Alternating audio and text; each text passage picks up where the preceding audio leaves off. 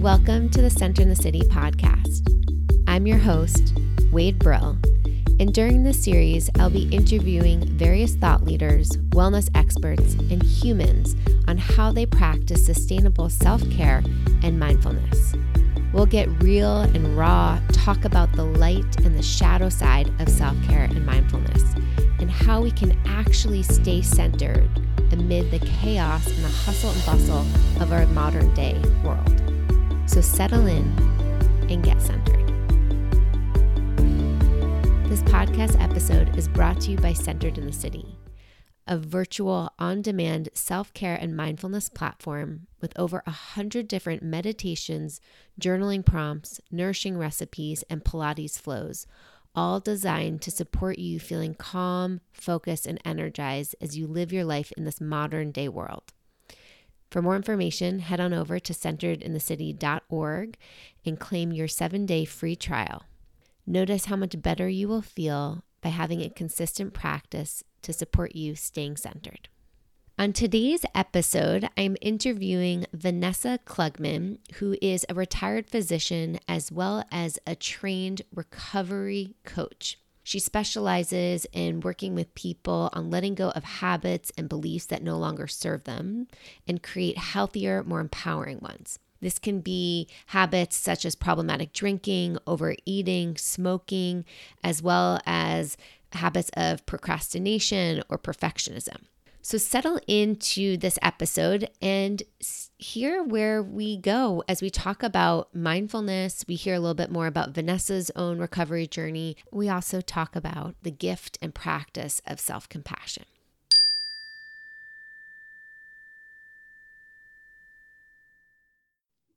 Welcome to the Centered in the City podcast, Vanessa. Well, thank you. Thanks, Wade. I'm glad to be here talk to me about what does it mean to be centered? Being centered to me means being balanced and grounded, right? Being in the middle, not being mm-hmm. pulled to one side. Um, and for me, the way to get centered is to use mindfulness to be present right here in this moment, not being pulled to the future, not being pulled to the past. Mm. I love how you just emphasize balanced as being this present moment right we're not mm-hmm. being pulled we're not feeling the pull of the future we're not feeling the drain and pull of the past but just right here in this moment right. i mean this is the only moment we have right this is where we live our lives but so much of the time we're living our lives in the future what if this happens what if that happens or we're pulled to the past and we miss out on the moment mm-hmm. that we're mm-hmm. actually Tell us a little bit about yourself and your journey into the work that you do and particularly like how you bring mindfulness into your practice. Sure. So I'm a physician. Um, I was an endocrinologist and I stopped practicing medicine when I came into recovery in 2015. In fact, it'll be two, six years in two days. Congratulations. So, Thank you. So I always tell everyone I came into recovery from an unlivable life. I was buying into beliefs that really did not work for me. And my beliefs were that my worth was equated with how much I achieved and how much I did for everyone else. And so it ended up with me living on a hamster wheel of pushing, proving, perfecting myself while always feeling like it was not enough and I was not enough and what that that ended up in me having this inner sense of anxiety and dis-ease. And i ended up using uh, went outside of myself for the solution. And the solution for me was keeping myself really busy working constantly doing things all the time for everybody or taking pills to escape the feelings of anxiety. And that ended up in the addiction to prescription painkillers and anxiety medication. So when i came into recovery i really knew that the answer had to be somewhere within myself and that I needed to figure out a way to cope with uncomfortable feelings that, like anxiety, that I'd always been trying to escape. So I just happened across, I, I was really intrigued by mindfulness and I heard about it and I was like, I, as an exa- as a antidote or as a way of helping one cope with feelings of anxiety or sadness or depression. And so I started, I, I listened to a mindfulness summit. And in the summit were all the great speakers around mindfulness, Tara Brach and Kristin Neff and Rick Hanson. And I became really interested in the Buddhist philosophy, which spoke to me and resonated really deeply with me. So I then started to develop a mindfulness practice um, and started to learn how to meditate and how to sit in silence and just be with my own thoughts. And it profoundly altered my ability and capacity to be with anxiety and hold my own anxious feelings and led me to being a much less reactive person and a much more balanced person and a person who was able to um, just really accept and allow my emotions rather than fighting them and pushing them away. And by doing that, they became much more manageable. Yeah. And you just shared, you know, an experience that I think is so common, especially in our modern day world, of feeling like on this hamster wheel, feeling like our worth is tied up into our production or how much we're making or our feedback that we're getting from the external world.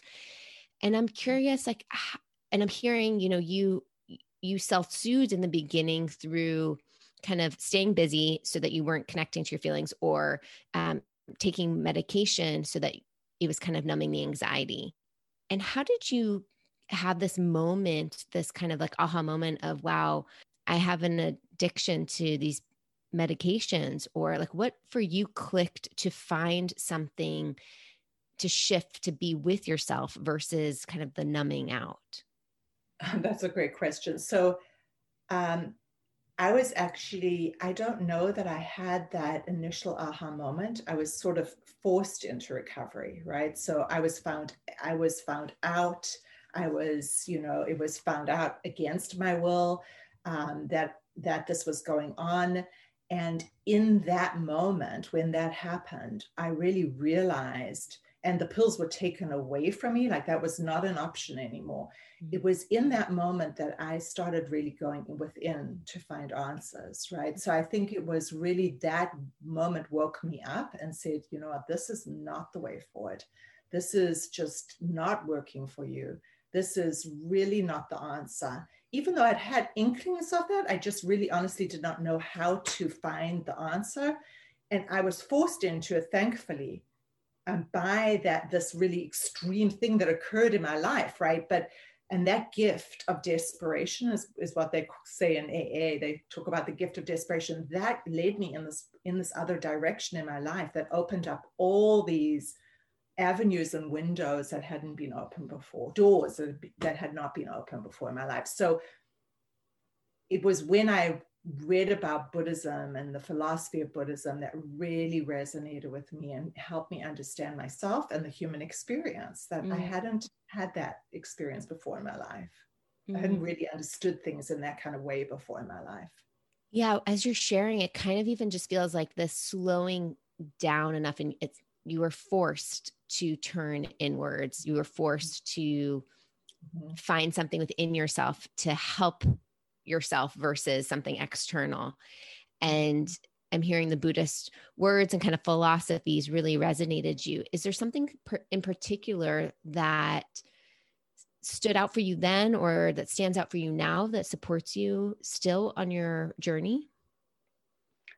So I think the thing that I find most useful in the Buddhist philosophy um, and of the Four Noble Truths of the Buddha the idea that we suffer because we fight reality, mm. right? We suffer because we are not, we are either craving something or we are pushing something away, but we're not accepting reality as it is. And our suffering just dissolves if we can just be with reality as it is.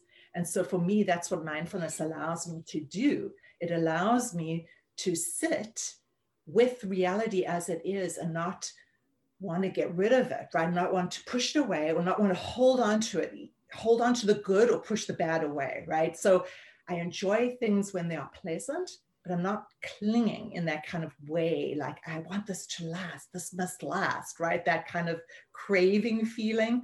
Or I want this to go away. This feels so bad, it must go away. But when you learn to just be with it all as it is, then the suffering just dissolves right it goes away and so that's that's what meditation and the practice of mindfulness helped me get to that place So for me, meditation isn't about sitting on the cushion, right? It's about the practice that I learn when I sit on the cushion that I can then use all day long, every day, when I interact with people, when things are hard, when things are challenging, where I can let go of all that thinking and come back to what's going on in the moment.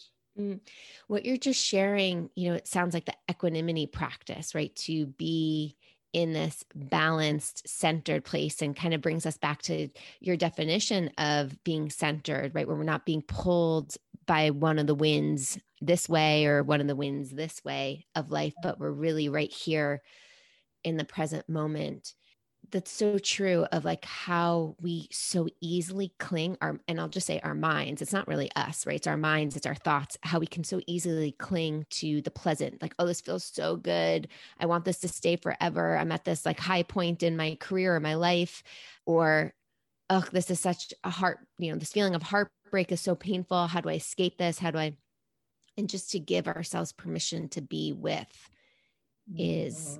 is the practice Mm-hmm. Right. Right.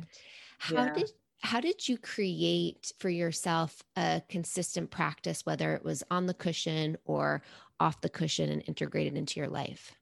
So I started by just creating a mindfulness meditation practice.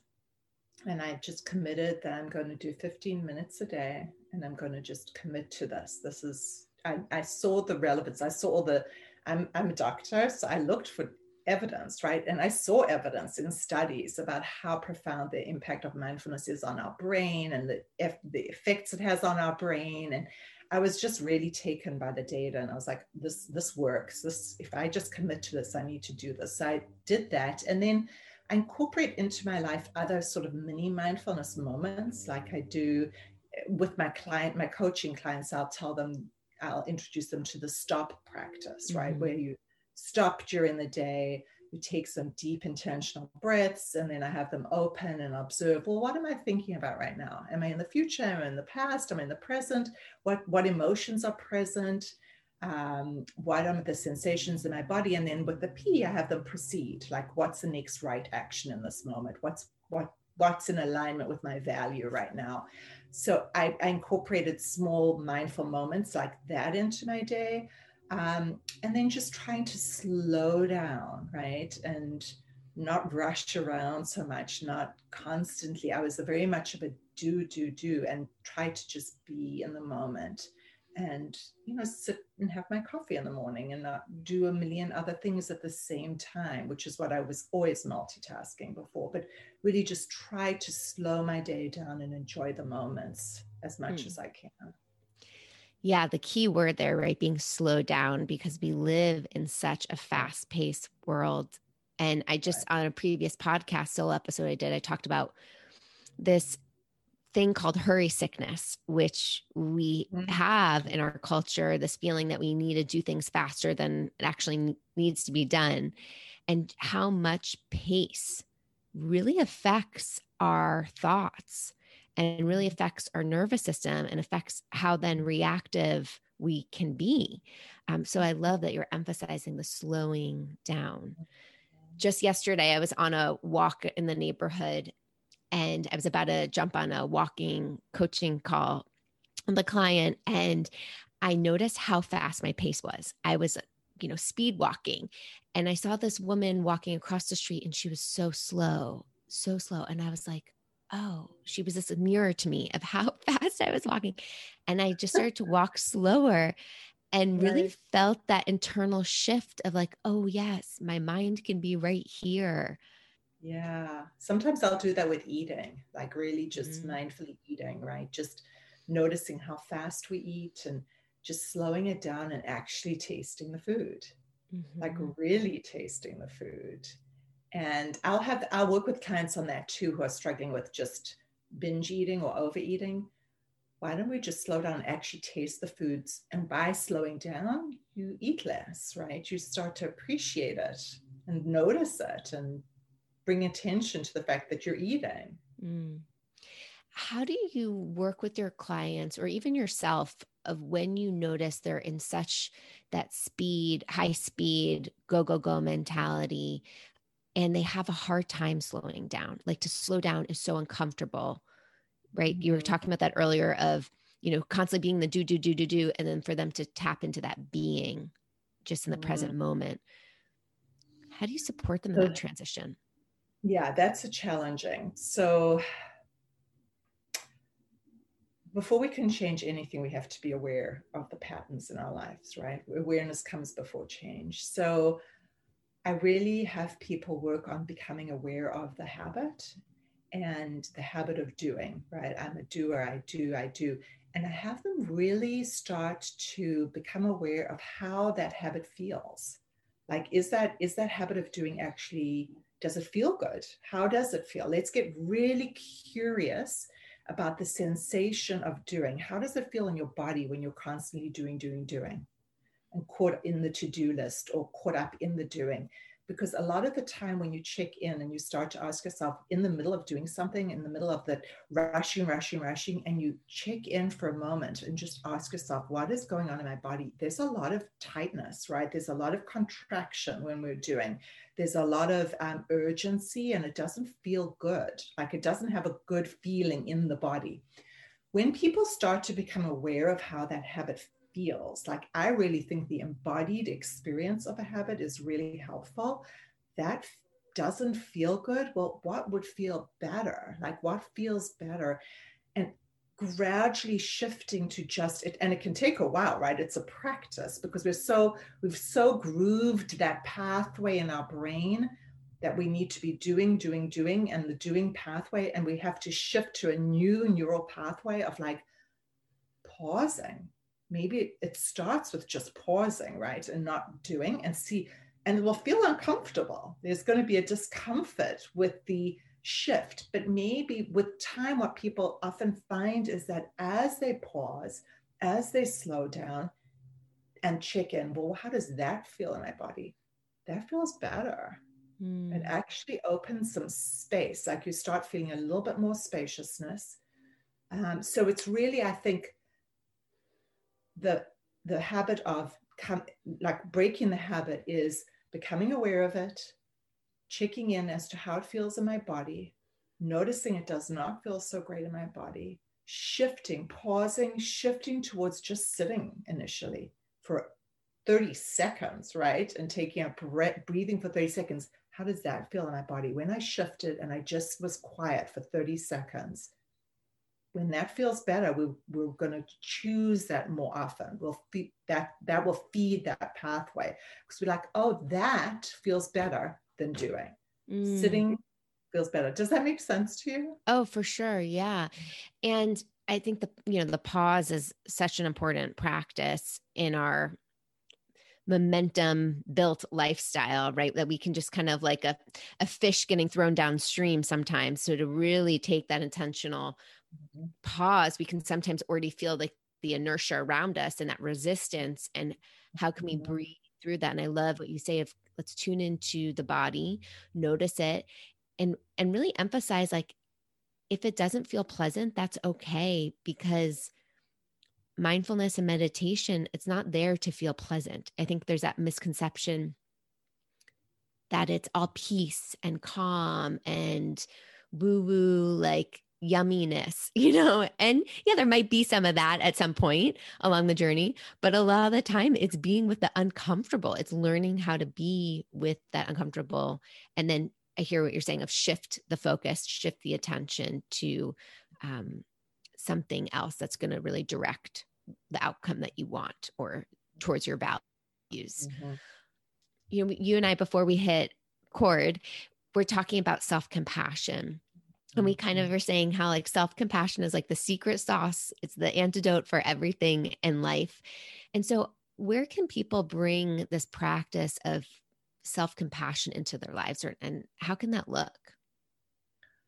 The really good question. So first of all self-compassion can be brought on into your mindfulness practice right? Mindfulness is really heartfulness right? So it's not just sitting in quiet watching your breath and if you just did that, as you said, it can be very unpleasant. It's not a pleasant experience. But you really the attitude with which you sit on the cushion is crucial and if you're sitting there with an attitude of compassion that is cr- critical to the practice right whatever you meet you bring tremendous compassion towards and kindness you'll notice judgment judgment will come up oh i'm not doing this right or i did that wrong or whatever and with whatever comes up we bring a lot of compassion to that and that makes it much more palatable to sit on the cushion, right? If you're if you're being kind to yourself.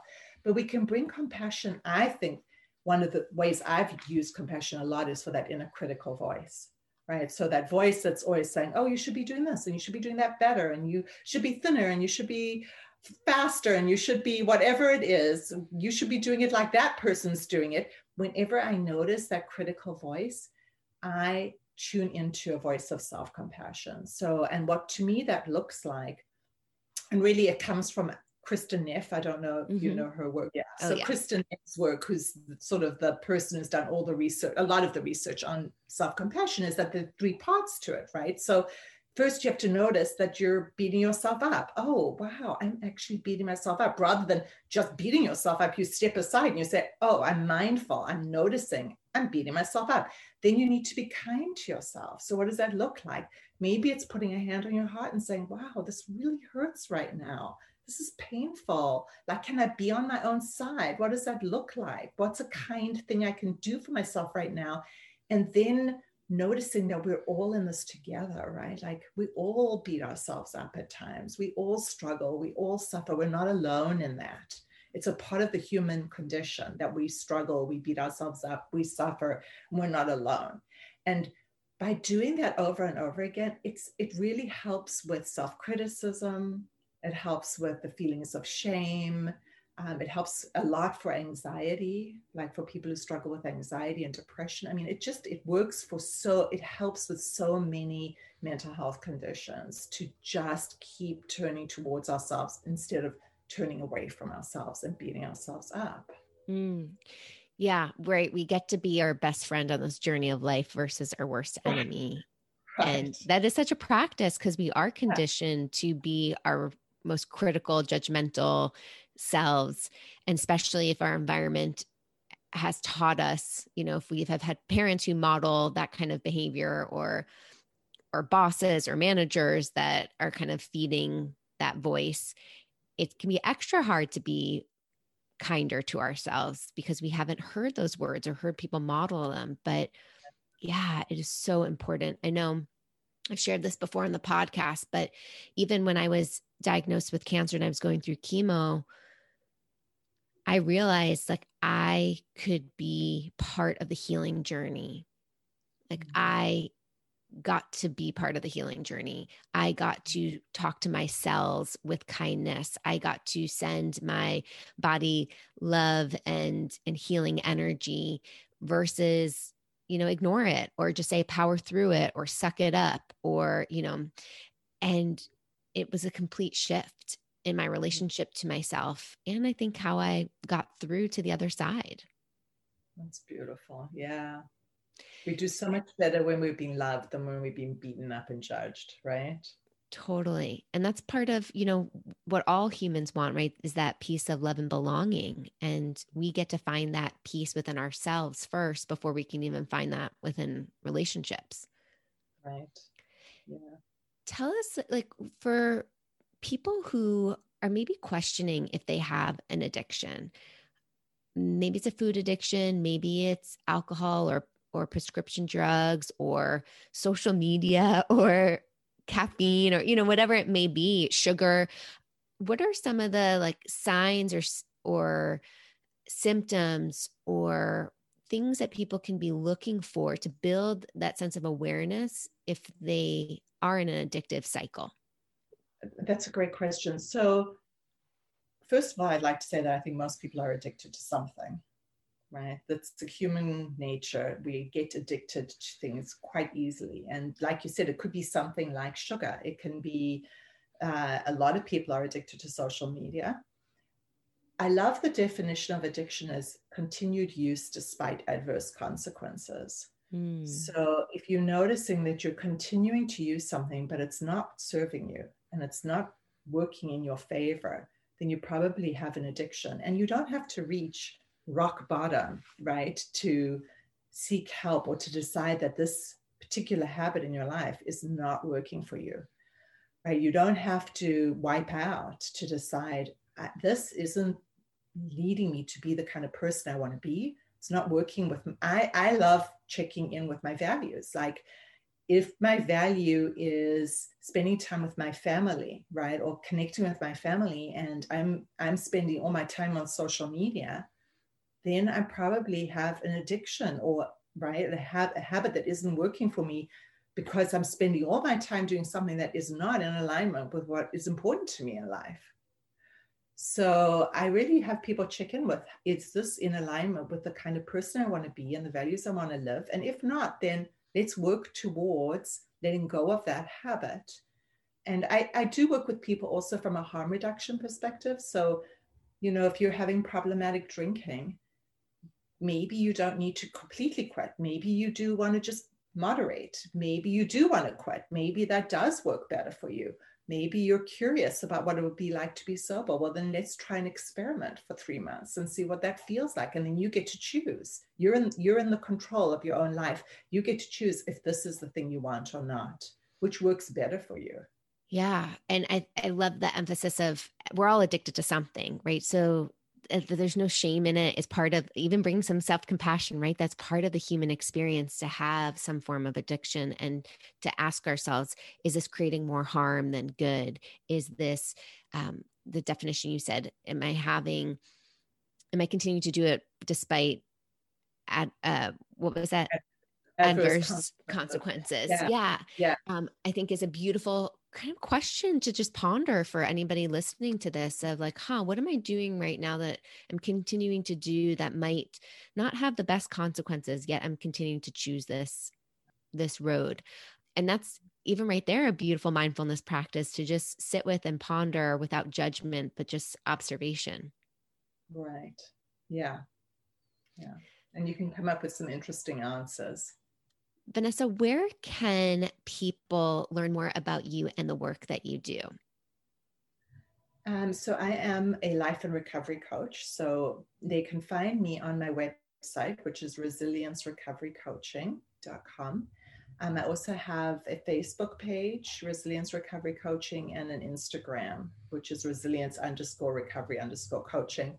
Um, and I work a lot with people who are really just ready to let go of habits that are no longer serving them. And that there can be habits like perfectionism, procrastination, rumination, as well as things that we talked about problematic drinking, overspending, things like that. So powerful. Well, thank you so much for sharing your wisdom and your story and your insight. Thanks so much for having me on the podcast. It was a great chat. Thanks so much for listening to the Centered in the City podcast. Join us on Instagram to continue the conversation around how we get to use mindfulness and self compassion to support us on our own recovery journey, whatever that may be. If you know somebody that could benefit from listening to this episode, share it. As we know, sharing is caring. Thanks again for listening. Until next time, stay centered.